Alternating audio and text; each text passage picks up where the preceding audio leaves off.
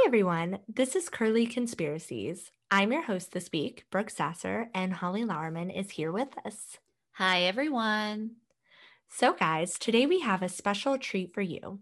Today we have someone here with us who reached out after being intrigued by one of our previous episodes, the Malheur Cave. Today we have with us Patrick, and he's a Freemason based out of Oregon who has actually been there and experienced the cave. Patrick, do you mind introducing yourself and telling us a little bit about you? Sure. Uh, my name is Patrick Cuomo. I'm here in Albany, Oregon. My home uh, Masonic Lodge is the Corvallis Masonic Lodge, Corvallis number 14. I've been a Freemason for about 10 years. I was the worshipful master or the leader of our lodge in 2017. And um, I'm also a Shriner. If you've ever heard of the Shriners Hospitals, I, I'm a part of that as well. Awesome. Well, we're so happy to have you today, and we can't wait to ask you all of our questions. Sure. So, I know you mentioned you've been with the Freemasons um, for a while. So could you tell us a little bit about, I guess, what made you decide to join or why you became a Freemason? Sure. So, like I said, about 10 years ago, I, I decided I, I became a Mason at the time i was going through some stuff in my marriage at the time and i, I was looking for something else to do to enter to keep myself busy and entertained and i am a big history guy and a big history buff and i knew at the time or i thought i knew at the time uh, about all these different founding fathers and historical figures who were masons and i was not working at work one day as we do and uh, i started researching Freemasonry in general. And then I was curious if there was any local Masonic lodges to where I live. And sure enough, there was one that I found. And I, as I've joined, I found out there's one in almost every city. Uh, but there was only one at the time that had a web presence.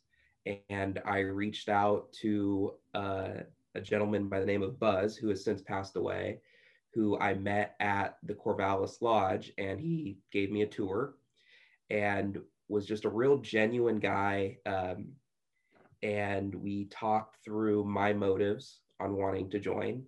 Um, I also had a couple great uncles who were Masons back in New York, and I thought might be kind of a cool thing to look into. And it, it just felt right at the time. And I submitted my petition and I think a month or two later, I got I was initiated as an entered apprentice. Within about a month, I was uh, I did the second degree, which is called fellowcraft, and maybe two three months later or so, I became a master mason, which is the third and final degree of masonry. And uh, I've grown as a person pretty significantly since then. Um, the main motto of the fraternity is to make good men better. And that was really intriguing to me at the time. And I, it certainly has. I mean, if you have something on the back of your car, a bumper sticker that shows your affiliation with someone, you drive a little bit better. You're not as mean. And, and it, was just, it was just a really good thing for me. And that's kind of the story of how I joined, I guess. And that's really interesting. So, what are the what is the difference between the different levels in the Freemasons? So, um, first thing to, to get out of the way is you'll hear a lot people are 32nd or 33rd degree Masons. That is something called Scottish Rite, and they are an appendant body to Freemasonry. But it doesn't matter if you're a 33rd or whatever these hypothetical, you know, uh, 360 degree Masons or whatever they they say there is.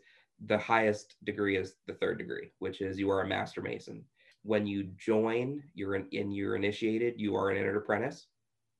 And at least in Oregon, in my home jurisdiction, what you have to do before you pass to the next degree, which is fellowcraft, you have to do a um, a test, I guess is how you would say it. it. It's a memorization thing where you kind of have to give a bit of a, a talk about what your degree was like um, and answer questions. It's all and it's all memorization work. Um, and as an entered apprentice, you're entitled to go to meetings. Uh, you, if something were to happen to you, you can be buried in with full Masonic funeral rites and everything like that. Um, after that, and you become a fellow craft mason, you do a the a similar test, I should say, before you get to become a master mason. It's just a little bit longer, and the same thing at the third. And that's kind of where that term came from, which is getting the third degree, is a Masonic term about being questioned at the end of your third degree. Uh, like I said, each jurisdiction is different. When that term was coined, I don't know if perhaps they only did a question uh, test sort of situation at the third degree only, but at least in Oregon, we do it for all three. And it's a way of learning memorization because nothing in masonry that's important is written down. Everything is in cipher. And that sounds really mysterious, but the reality of it is the cipher is just the first letter of each word. So as you go through the through the degrees, you are learning how to read those things and you're working on your memorization so that when you eventually become a master mason and you help other people take their degrees and do degree work, um, you kind of have a basis of, of understanding of how to, to do memorization. Um, so is yeah. it like almost a different language? Is that, I mean, no, or acronyms or? Uh, there are acronyms. Um, it was written in a different time and place. So some of the verbiage is difficult to understand um, in terms of it sounds like Old English sometimes, not greatly. We're not saying ye olde stuff. you, you, can definitely tell that sometimes the sentence structure, you're like, why did they say it that way? And it's because of how old it is. Um, the other thing is that the Oregon Grand Lodge, when they became a thing and Oregon uh, became a state, most of the men and Masons who started the Oregon uh, Grand Lodge hadn't been in a Masonic lodge in many years. They they went through the time of traveling on the Oregon Trail or whatever other trails that they did, and they came to Oregon and they hadn't been in a Masonic lodge. So many times our Oregon work sounds a little bit different than if you go to like Washington or California. I've been to other places and uh, heard from other people from other states, and it does sound a little bit different. But I kind of put it in the same boat of if you're Catholic and you go to a Catholic church, sometimes things might be a little bit different somewhere else, but for the most part, it all sounds the same or it all hits the same beats. Um, but no, it's all in English. Uh, there's nothing too crazy on it. I I do know that some folks that English wasn't their native language really struggled because it isn't. It, it is a weird. The, the words that we use sometimes are strange and are, as my dad would say, like a like a ten dollar word, a really big word that isn't used real often anymore. Uh, I'm trying to think of one off the top of my head that would be a good example, and I can't right now. But um, yeah, that's kind of the gist of it. Wow, that's really fascinating. Yeah, I would not yeah. expect that. That's not what I No, I didn't expect that at all. And to go back into a different like time period almost with the language and having to memorize these words. Wow. Yeah, I don't think I could do that. That's a lot of studying. And yeah, I don't know if I could do that. I can barely get my own language correct sometimes. and it can be daunting and certain people are better at it than others. I have a flair for the theatrical, so for me it wasn't a big deal. But I've worked with people that certainly struggled, um, and uh, the degrees themselves that we put on are kind of like little plays, I guess is how you could say it.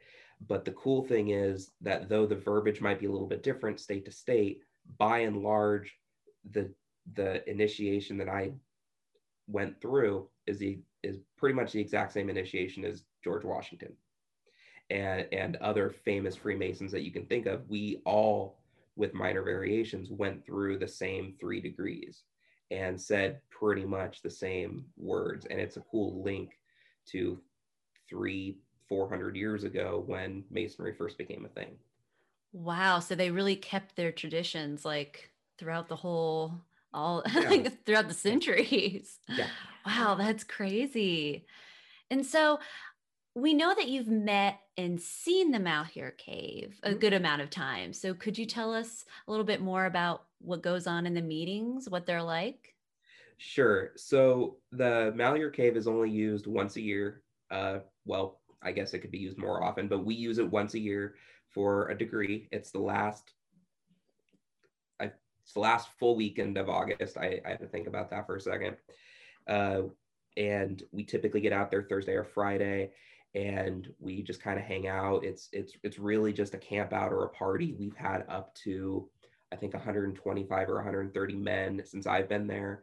Um, back in the heyday of masonry, which was really the 50s and 60s, they had sometimes even larger numbers of, of people that would show up.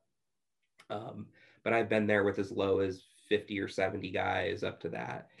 Um, and the purpose of it is that on Saturday, we do a Master Mason degree for um, usually a member of the Burns Lodge.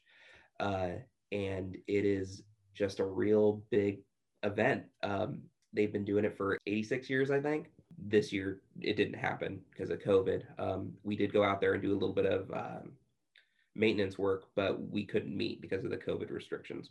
And uh, we haven't been able to do a lot of stuff because of COVID this year. Mm-hmm. But anyway, uh, typically we have our, we do uh, a portion of the degree in the cave. There are bleachers um, in an old video that I think is online, you'll see these old wooden bleachers. Those have been since removed because they were dangerous, frankly. and um, what we did in August when we went out was we we bought um, new aluminum bleachers, and that's what we were doing was we were busting out the old ones to get them out, which they were some of that wood was 70 plus years old. And how one of us didn't get a rusty nail in us is beyond me. But uh, we put up, so yeah, well, it, it could have been bad. And we put up some aluminum bleachers so that it uh, would be a little bit safer for people because somebody did actually fall through um, one of the wooden bleachers uh, two years ago. Oh actually, no! One of them was me. I I fell through a portion of a bleacher, but I was okay. The another person hit pretty hard. He didn't he didn't look like he enjoyed that. Oh, oh, man. So I guess it was time for that upgrade then. it, it, was. It was. Um, and uh, there is power down there. Uh, we have to bring in a generator on a flatbed kind of a thing that's let, kept at the mouth of the cave. Uh, we run uh, wiring down the side wall of the cave past the gate that's now there um, up to some lights that are in the ceiling. And that way that we have light while we're having our meetings in the pictures, it looks kind of like scary down there. I'm sure with the lights on, it's not as bad. And now with like the new bleachers, but does it feel ever like a little scary or haunted, especially with like kind of the ancient tales or that so, kind of go along with the cave? so, yes, uh, it does sometimes. Um, I had the pleasure two, no, three years ago to um, help put on the degree. And as I told you, since I have a bit of a flair for the dramatic. I, that was really cool to be in this cavern and being able to um, speak, and you can hear your voice reverberate and everything. But um, there is a concrete pad that I think you guys also saw in a video. And that concrete pad isn't used for anything outside of putting a podium on it. And the worshipful master or the person who's acting as worshipful master at the time sits there. And I've, I've always thought that with about 15 feet past where this guy sits, it is pitch black. It's to the rest of the game. And I think it, I think it's the movie The Descent. I always think of that movie. Oh, like, like something like something's gonna come up and grab this guy. And something I was just thinking of um, while I'm on the the call with you, I have a picture inside the cave from several years ago that I can show you a little bit about what it looks like in the photo, I was going to say, like, from this angle, the cave looks much larger than I was expecting. Because from the other yeah. photos that we've seen, it doesn't look that big. Like, it looks maybe just a little bit taller than. I don't know, like like maybe so, seven or eight feet, but this looks huge. Yeah, so very roomy. the cave, the entrance of the cave, barely, and I mean within about two inches, barely fits a full size truck because we have driven trucks down there to do work. And I mean, it's real close. I would never take one of my vehicles. I wouldn't trust my ability. so we can fit uh, like a like a small like a Toyota Tacoma or something like that you can fit down there and then it opens up pretty dramatically it looks totally different all lit up with like people inside of it and yeah and that's yeah, and that's, that's an crazy. older photo so that those are the old um wooden bleachers okay interesting. Yeah, yeah it is really interesting because just in the other ones it just looks like dark and you know damp and but in here it definitely looks a lot different when all the lights are in and it's bright in there and then all the people in there as mm-hmm. well. It just has a whole different feel than the other photos that we've seen. Yeah. Yeah and it is it is dank and dark in there. Um you lose sight within about 150 feet of the entrance because it kind of just does a right hand dog leg i guess. So you almost are pretty much immediately cut off from the light that's coming in. And uh, you it is pitch black. It is absolutely pitch black. Um, i think i was told it's about 56 degrees constantly all year round. It could be 120 outside or negative 20 outside. It doesn't matter. The inside of the cave i guess. And all caves are um, kind of homogenized at a certain temperature so it's about 56 57 degrees um, when you're sitting there it gets cold at that temperature you got to wear a jacket but if you're moving around and doing stuff, it's okay. And I don't remember what they tell you. I think they say it's 800 yards long. That has got to be a lie. It seems so much longer when you're trying to get to the end of the cave. Because every year we just one time will walk all the way to the end because there's an underground lake and it's kind of cool to to walk down there. But it's it's a it feels longer than it is, I think. I was about to ask you if you had like explored the cave fully, but yeah, so you say that there's a lake on the other side. So do you guys use the lake at all or just that opening portion? The, the only thing that we use the lake for is um, we a couple times uh, people bring inflatable rafts and stuff back there or and we'll float back all the way to the end because it, it's a it is crystal clear if you're not looking down, you can walk straight into the to the lake. it, it is, and it's really cold. Um, and we've gone back there and kind of explored, and there's really nothing back there outside of um, there's some graffiti that we can't get to. We have no idea how somebody did it because they must have been on a boat on a ladder, or the water must have been much higher because it's 15 feet up in the air. We have no idea how they got to it. And wow, so that's weird. Oh my gosh. That's really strange. yeah. And it's not even like fun, like cave painting graffiti. It's just like random stuff. Aw, disappointing. Oh, yeah. but the whole raft thing sounds fun and terrifying all at the same time. yeah, and then you're you get in the raft, you float back, and then you turn off the lights, and then you oh no freak out. You're like, okay, this was a dumb idea. Oh yeah, no, no, not about that. you only do, do it about how... and then you're pretty good. how deep is the water in the lake? Do you know? I'm not sure. Um, I'm not sure if we should even call it a lake, really, but it, it goes back once you hit the water, and the water does come up in the in the winter, I guess, up to quite a bit further up. But where it is in the summer when we go is all pre- is pretty much in the same place. It goes back maybe 300 feet and it turns a little bit. I'm told, and I would never do this, but I'm told that if you were brave enough and you had scuba equipment, it empties out into a lake that's outside the cave somewhere. I would never, it sounds really dangerous, but yeah. theoretically do that. Wow. Yeah, that does sound dangerous.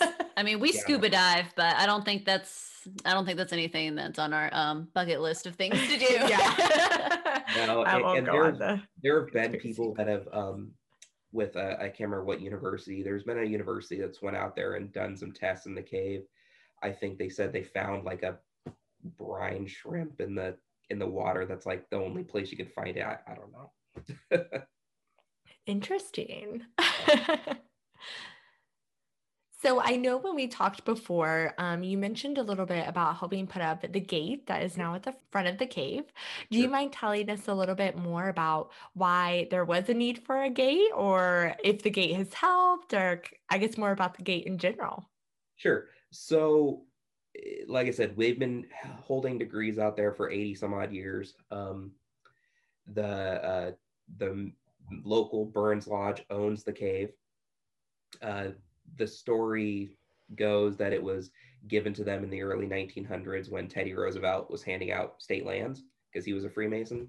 If that's true or not, I'm not sure. Uh, everyone who was around is long gone, so you can't even ask. But uh, it, it, had been open for years and years and years. And um, a group of us from Corvallis and uh, a local lodge in Tigard and the guys out in Burns really, really became um, close from going out to the cave. We became really, really good friends. And we were getting upset because every year we were having to go out there early to pack out garbage from the cave. Uh, it was a semi known destination. It is literally in the middle of nowhere, but I guess it, it's on uh, certain maps, and people would go out there and they'd party and they were busting out those um, those wooden bleachers to like have fires inside the cave, which I feel like the you would get sick from the smoke. Oh yeah, from that wood. But uh, people were busting out the bleachers and were having fires or attempting to have fires. Uh, those big black contractor garbage bags, we would pull out four, five, six of those every year of just garbage. And I mean everything from clothing to beer bottles to anything you can think of. And um, I think about the third or fourth time that we started cleaning up graffiti, we were like, okay, we need to figure something out. And the other situation is we knew that those um, bleachers had a shelf life. We knew that they were coming to the end of their life. They were becoming dangerous. We had to deal with it. So we wanted to put in aluminum bleachers, but our fear was, and I think a relatively well founded fear, is that somebody was going to go out there and start cutting into our aluminum bleachers because there is a little bit of value in them. And we just, they're very expensive. We just couldn't do that. So we started tossing around the idea of how do we secure the cave so that we don't have to do this every year. And uh, there's always that worry in the back of someone's head that somebody could get hurt out there. And there's no cell service in the cave or out, in that within a couple miles, there's no cell service and out in the hills there's rattlesnakes. Do, do we want to be involved in something if somebody got hurt? So a few of us started getting together and figuring out how to secure it and we came up with the idea of a gate. And a brother of mine uh, greg we started um, fundraising for the cave and we started selling shirts. And it was really simple just selling shirts for 20 bucks a pop or something and all the money was going to the gate and we were squirreling it away for a couple years. And um, that iron from that gate is uh, actually old 1800s uh, 1900s um, carnegie railroad steel that someone had access to and donated it. And actually i've got this cool little knife here that uh, my buddy greg made for me from that carnegie steel from the gate so that's kind of so cool. cool. That is really cool. Um, so we put the gate up with a temporary lock at the time. We knew it was going to be temporary, and within two months, somebody had cut open the lock to get in the gate. Uh, so we went back this last year and put on something that nobody's ever going to take down. uh, so we ha- we just really had to. It became a safety concern. It became a financial concern. We were, you know, and it, it had to be done. Um, we were lucky to be able to, to get as much money as we did and have the donations that we did to make something as ornate as you saw. Really and truly, the first thought of this was going to be a very basic gate. Um, and we we were very blessed to have so many people, so many very talented people work on this. Um, they don't let me touch power tools for very good reasons. So for me, I was a fundraising guy. um, and there were a group of i think about eight or nine guys uh, in 2019 that put that gate up and they did a fantastic job and they were out there for a week and the the gate was built up in Tigard at a guy's house and he put in hundreds of hours of grinding and welding on this thing and they put in hundreds of hours on working on this gate and they did an amazing job. And it's going to be there forever. Well mostly It looks so nice too. The picture you showed us, and we'll share it too. But yeah. um, it looks so like very fancy. It looks great. yeah, it really does. I was kind of like impressed with the logo on the front. Being, I mean, and if that's all out of that Carnegie steel, that is really amazing. Yeah. Some some of it's not because that stuff is so hard to work with that they couldn't. So so my buddy who made this knife thought it was just going to be a quick little project it took him so much longer because the steel is so hard uh, to, to work with. And um, so most of the Carnegie steel is the supports, and the rest of it is some other sort of uh, material that they had found that's really strong. And the Burns Lodge is more than willing to do tours out there. And if you call them up and say, "Hey, I want to check out the like check out the cave," they'll meet you out there. It's just we, we're just doing it in a controlled environment where because we're worried about everything that we're worried about. Wow, yeah. that would be amazing. So I think I um, a road trip is uh yeah, or maybe is, a flight. a yeah, yeah, flight would probably be a little faster. well, yeah. and about 30 minutes, 20 30 minutes down the road going towards Burns because it's 56 miles outside of Burns is a place called Crane Junction, which is a uh, hot springs. And that's where a lot of people stay and everybody a lot of those people ended up at the cave, and that was what our issue was. So what's been nice is the owners of the the hot springs have been very understanding, and they direct everybody who's interested in it to the Burns guys, and the and the, they'll meet people out there. They're always willing. How many people have taken them up on it? I don't know, but they're always willing to to to show it off because it's a cool thing, and we just wanted to protect what we had. Yeah, that definitely makes sense. Yeah, it yeah. does. And it's yeah, it's just so interesting. And one of the questions that I've had, so we've seen a lot of Freemason lodges and buildings that the Freemasons will congregate at. Mm-hmm. Do you know a specific reason why the cave is like the popular place for the Freemasons to meet at? Um, so the Burns Lodge, who owns it, has their own building in Burns, and that's where they meet every month for their typical thing. It's really far out in the middle of nowhere, so it's very difficult to do it more than once or maybe twice a year if you really got excited about it. Um, honestly, it is a day of it is a weekend of fellowship between a bunch of brothers. Um, there are men who I've met out there who I would have never met in any other circumstance because they live uh, all over Oregon, Idaho, and Washington. We get a lot of guys from out of state that come in and it is just a really good time. It's a bit of a party. One year we've got it. We've got a, a brother down in Eugene who owns tattoo parlors, and he brought up tattoo stuff. And a couple guys got Masonic cave tattoos one year, and it's oh a, yeah. I'm not getting a tattoo. Uh, I was about to ask if you had one. no, no, not. The, I, am not getting. I'm not getting stabbed with needles in the middle of the desert. Just but it, it's just a time for guys to get together. And especially when you get up to between that 70 and 120 person mark, you end up meeting people from all over. And some of these guys I only see once a year. And it is like picking right back up where we left off. We, it's the same jokes.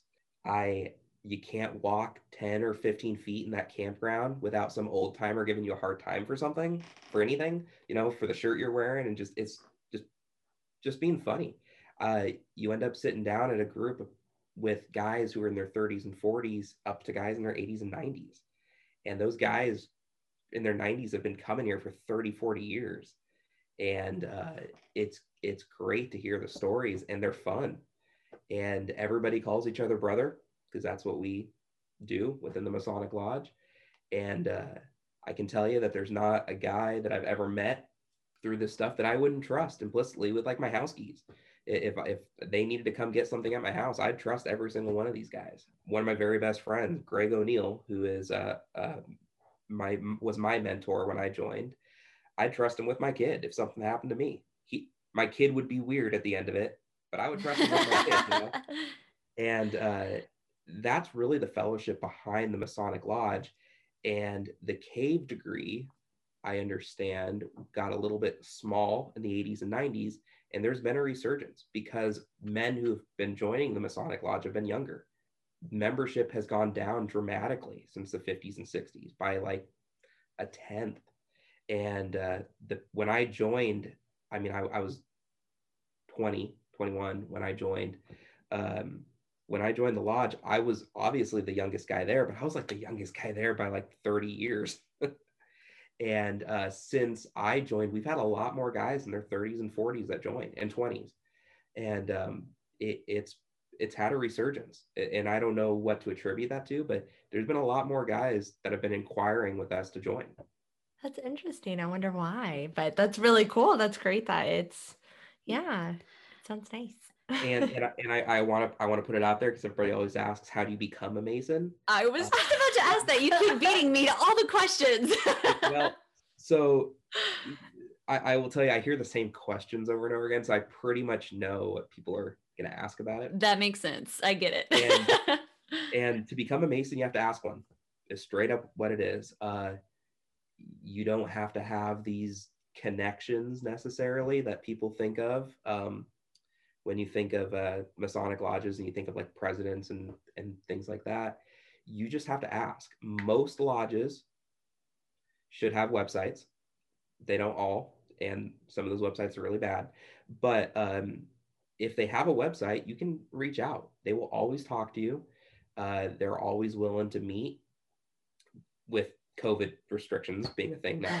Right. Uh, and we are still holding meetings with limitations. And uh, you really just have to ask. They'll tour they'll give you a tour of the lodge. Um, if you looked at the website i sent you i think at the very bottom of the page has some pictures of the inside of our lodge. Our lodge is very ornate. Um, most lodges are not.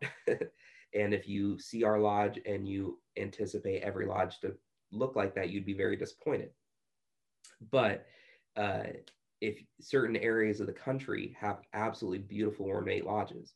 Um, one of my good friends here from Corvallis moved to Boston for uh, work, and he joined Paul Revere's lodge. But you don't just go to Paul Revere's lodge; you got to be on like a waiting list kind of thing. Most lodges aren't like that. but no, you just have to ask yeah. and petition. And uh, when you petition, uh, and I'm the caveat being this is in Oregon, and certain areas may be slightly different, but the by and large, when you petition, you give references like you would for uh, a job, but instead of work employment, um, you we ask for uh, personal recommendations from just people that you know, and not necessarily family members. And we uh, we call them up and ask them about you, and we sit down with you, and it's usually three guys that are on an investigative committee. They sit down if we can at their house so we can kind of get a feel of it and we can talk to their significant other if they have one and just ask because you know there is a, a, bit of a time commitment involved in this when you join and we want to make sure that everybody's okay with it and we and we ask or we answer as many questions as we can that you may have that the person might have and then we ask questions about their morality. I told you at the beginning that the motto of the masonic lodges or of freemasonry is to make good men better we don't make bad men good. We're not interested in that. Um, we make people who are already intrinsically good people into hopefully better people. And we're not a religion. There is some religious portions of, of our uh, degree work. There are prayers, but there are members of my lodge who are Episcopal priests and Catholics, but there are also uh, Muslims and Jews and all kinds of different denominations of a lot of different kinds of religions that are Masons. And ultimately, when we meet, we say we meet on the level. It doesn't matter if the president of something comes in to the lodge, uh, he's on the same level as anybody else. Doesn't matter who you are, everybody is is the same. And there are two main taboos within Masonry, which are uh, politics and religion we don't talk about them. Uh, you, you can have your views and your opinions. We're uninterested because those are the two things that divide people. Yeah, yeah, I could. I mean, yeah, those are definitely the things that are the most debated for sure. um, so, would you say it's hard to get into the Freemasons or to be accepted into it? You know, it depends. Um, I live in a, or I don't live in the college town. My lodge is in a college town. Uh, Oregon State University is in Corvallis, and uh, we on occasion have um, very young men want to join.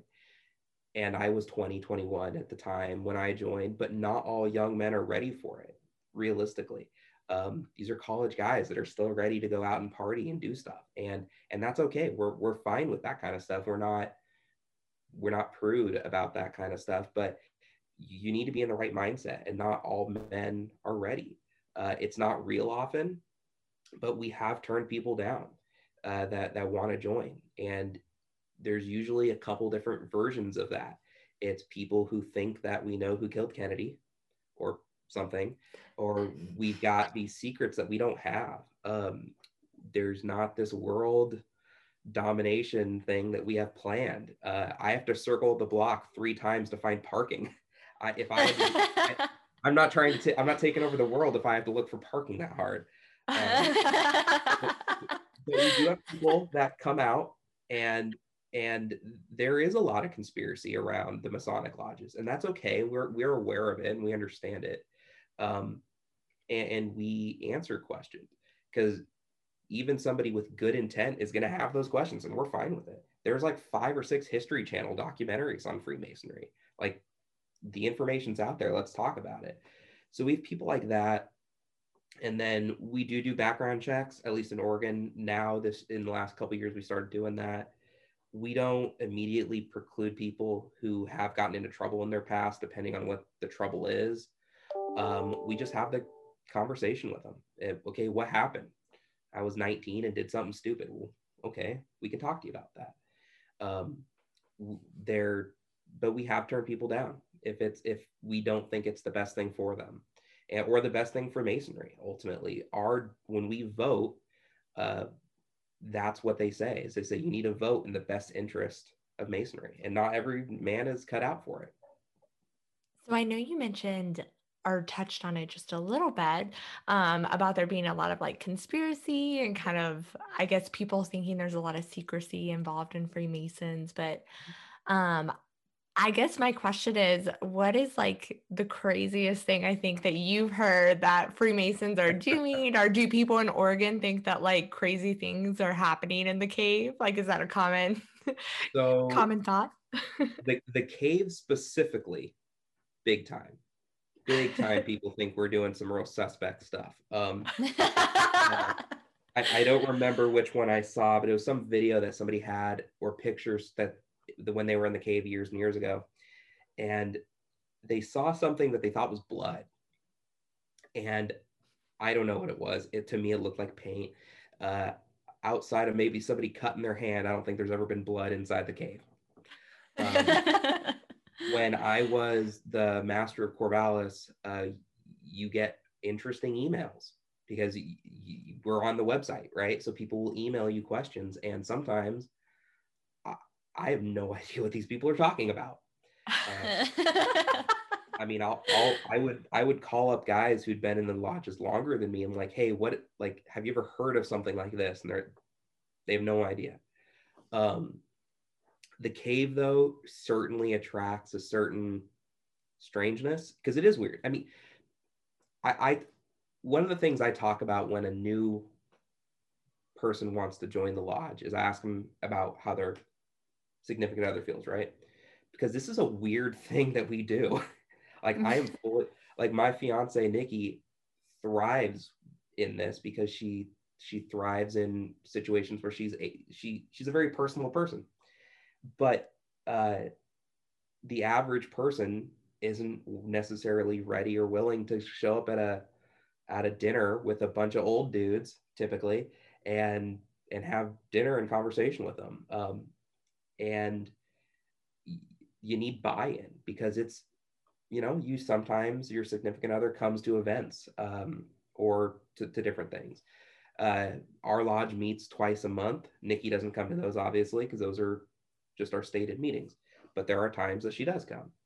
And um, like i said it, we're a bunch of weird dudes. I, I straight up admit it, it it's um, this is something that's very old that we've carried on for several hundred years. And it's a good thing ultimately, I think. But we do some weird stuff and I, I'm aware of it.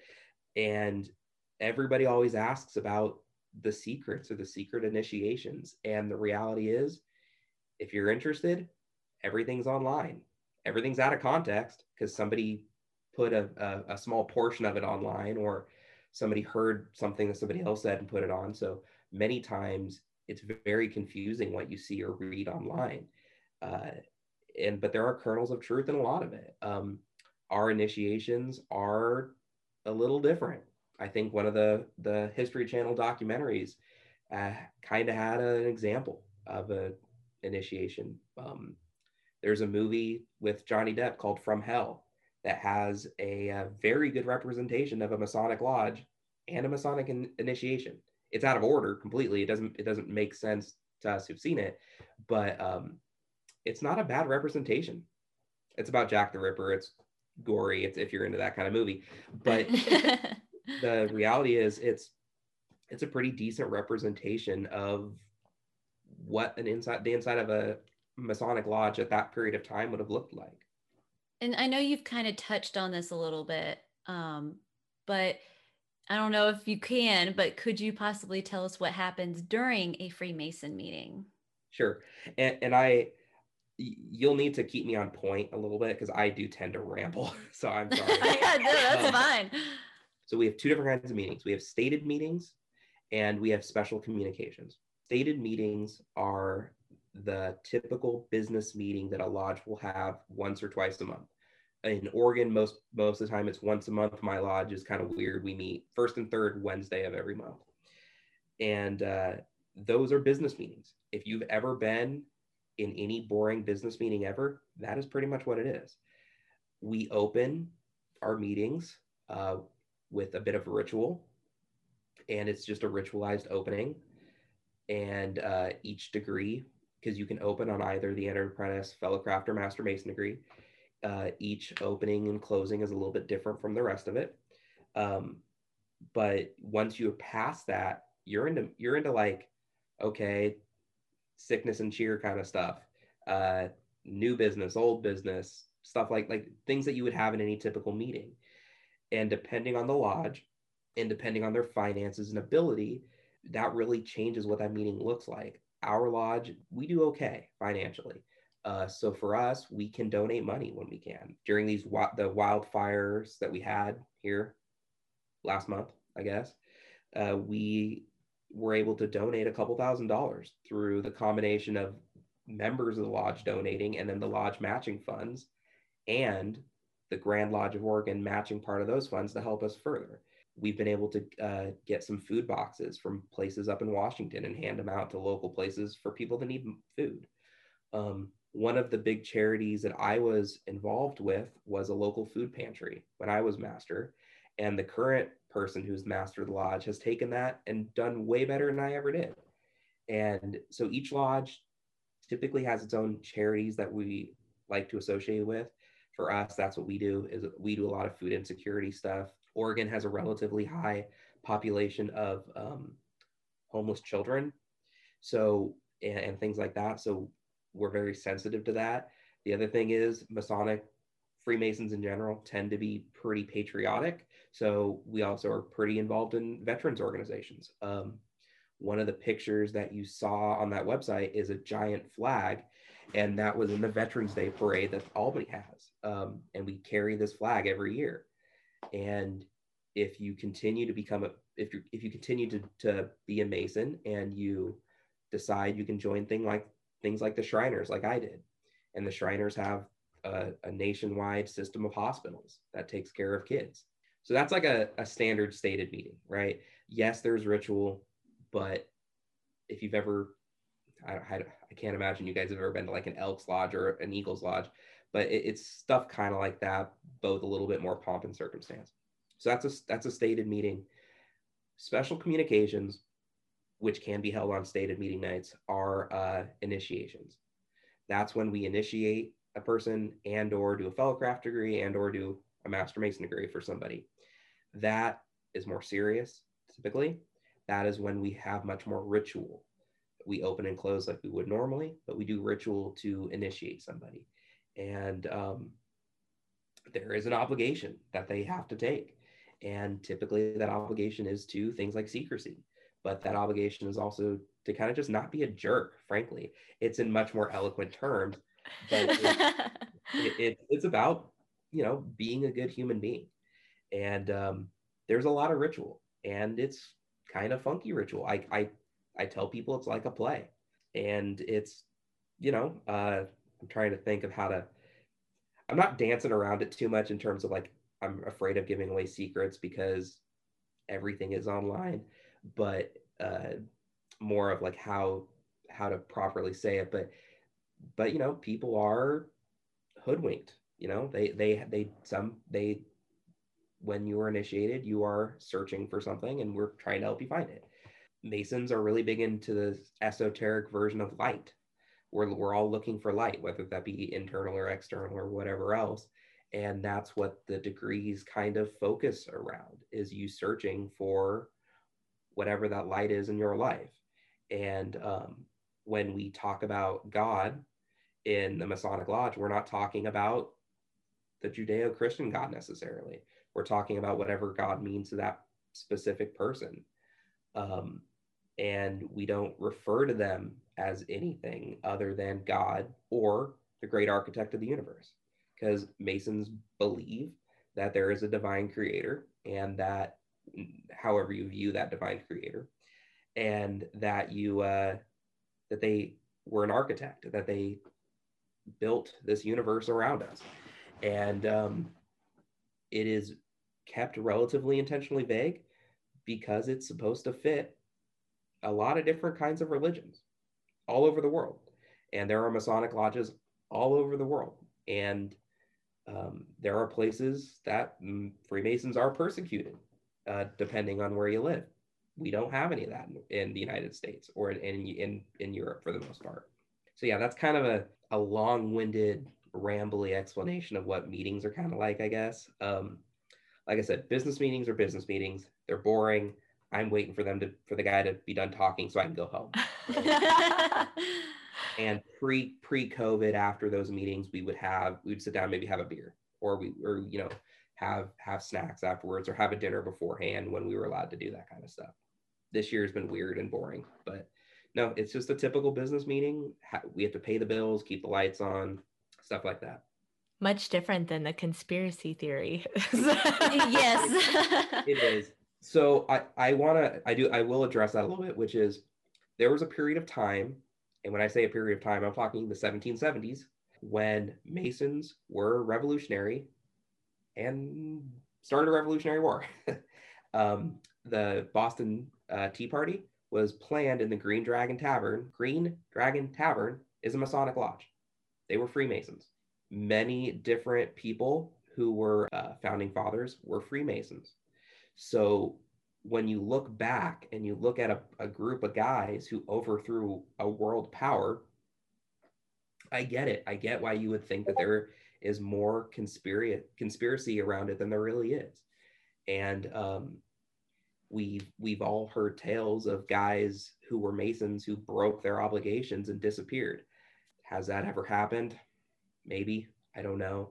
Uh, if it has, it probably hasn't happened in 100 years or so.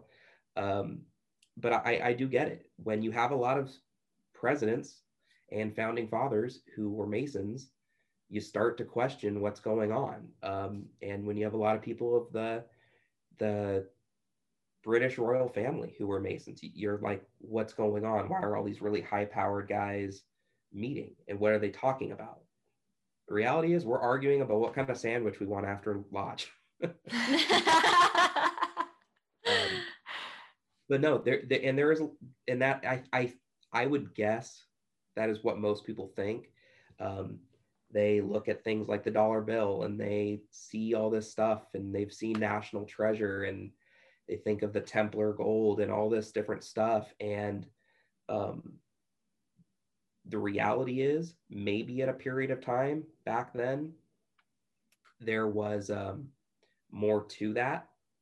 But in 2020 there really isn't um, you can go to washington d.c for the most part and tour uh, beautiful masonic buildings that are there that are um, uh, the Grand Lodges and things like that. And uh, you can go to DC and you'll see some weird stuff because many of the architects were Masons. So yeah, that's I, I, I assume that is why most people think that there's this new world order.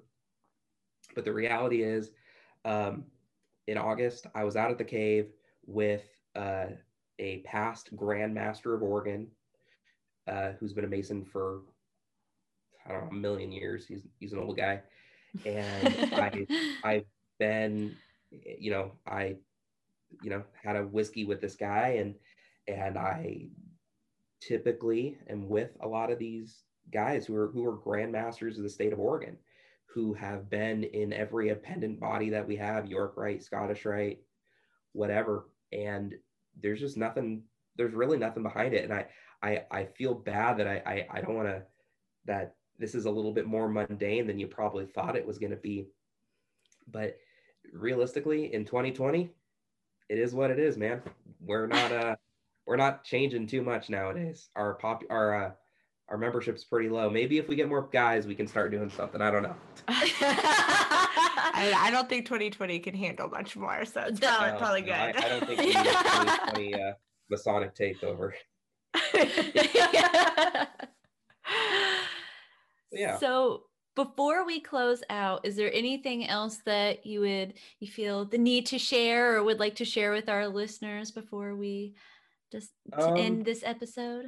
You know, if I had to give one final statement or something of that nature, it would be to reiterate that masonry is designed to make good men better. And we do need more membership. We do need more men who are interested in joining.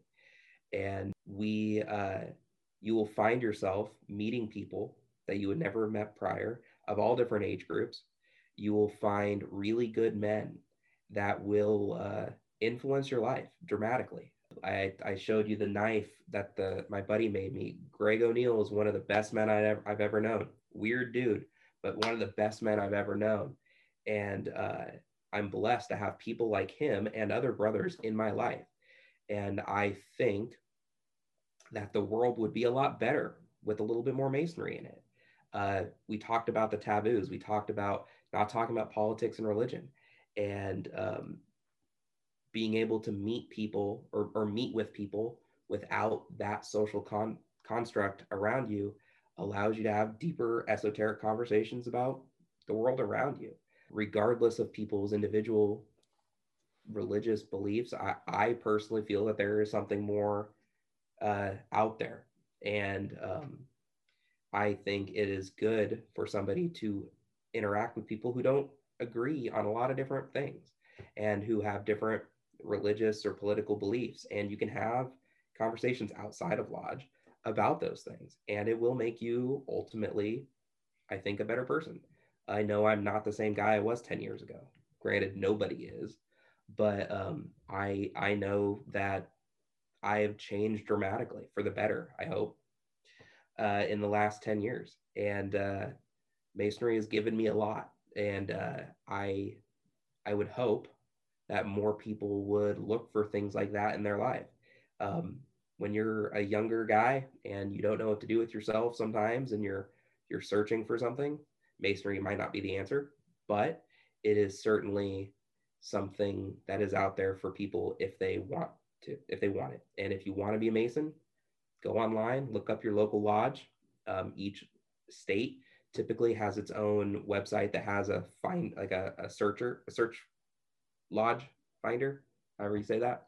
and, uh, they'll get you in contact with people who will are more than willing to talk with you. So yeah, if you want to be one, you got to ask one. well, thank you so much for sharing all of this information with us. Well, I, I really appreciate you guys having me on. Thank you. I loved all the information. Yes, you gave us more information than I was expecting, which is great. I wanted to hear all about it. Yeah. You're more than welcome. All right, guys. Thank you so much for tuning in today. And we really appreciate you coming in today, Patrick, and talking to us more about the Malheur Cave.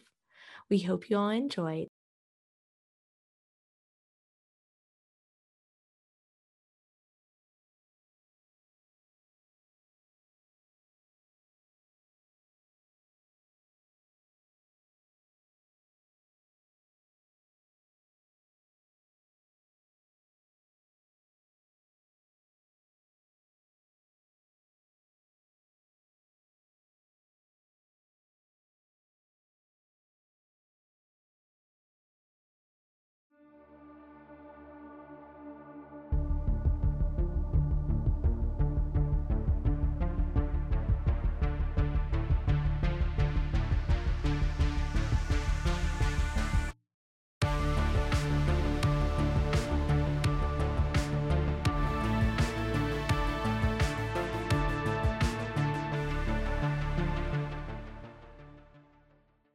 You guys for tuning in today and diving into this mystery with us. Go check out our website if you want to see our sources, pictures, and other information from this episode at curlyconspiracies.com. You can also follow us on Instagram and search for the handle Curly Conspiracies. This podcast is brought to you by May Gua Ren Productions, Brooke Sasser as a scriptwriter, host, and researcher, Holly Lauerman as a scriptwriter, host, and researcher, Chris Sasser Photography and Graphic Design, Roundtable Audio Productions. The theme music is composed by Victor Wayne Music Production and Envato Market. Brain fog, insomnia, moodiness, achy joints, weight gain. Maybe you're thinking they're all just part of getting older, or that's what your doctor tells you. But MIDI Health understands that for women over 40, they can all be connected. Hormonal changes that happen during perimenopause and menopause are at the root of dozens of symptoms women experience, not just hot flashes. MIDI specializes in compassionate care for women in menopause. Their solutions are safe, effective, and FDA approved. Plus, they're covered by insurance. A convenient telehealth visit with a MIDI clinician can be your first step to getting personalized care. They'll tailor a treatment plan for your symptoms and health history so you can get back to feeling great. 91% of MIDI patients get relief from symptoms within just two months. When your body changes, your care should too. Book your virtual visit today at joinmidi.com. That's joinmidi.com. With the Lucky Land slots, you can get lucky just about anywhere. This is your captain speaking. Uh, we've got clear runway and the weather's fine, but we're just going to circle up here a while and uh, get lucky. No, no, nothing like that. It's just these cash prizes add up quick. So I suggest you sit back, keep your tray table upright, and start getting lucky. Play for free at LuckyLandSlots.com. Are you feeling lucky? No purchase necessary. Void where prohibited by law. 18 plus terms and conditions apply. See website for details.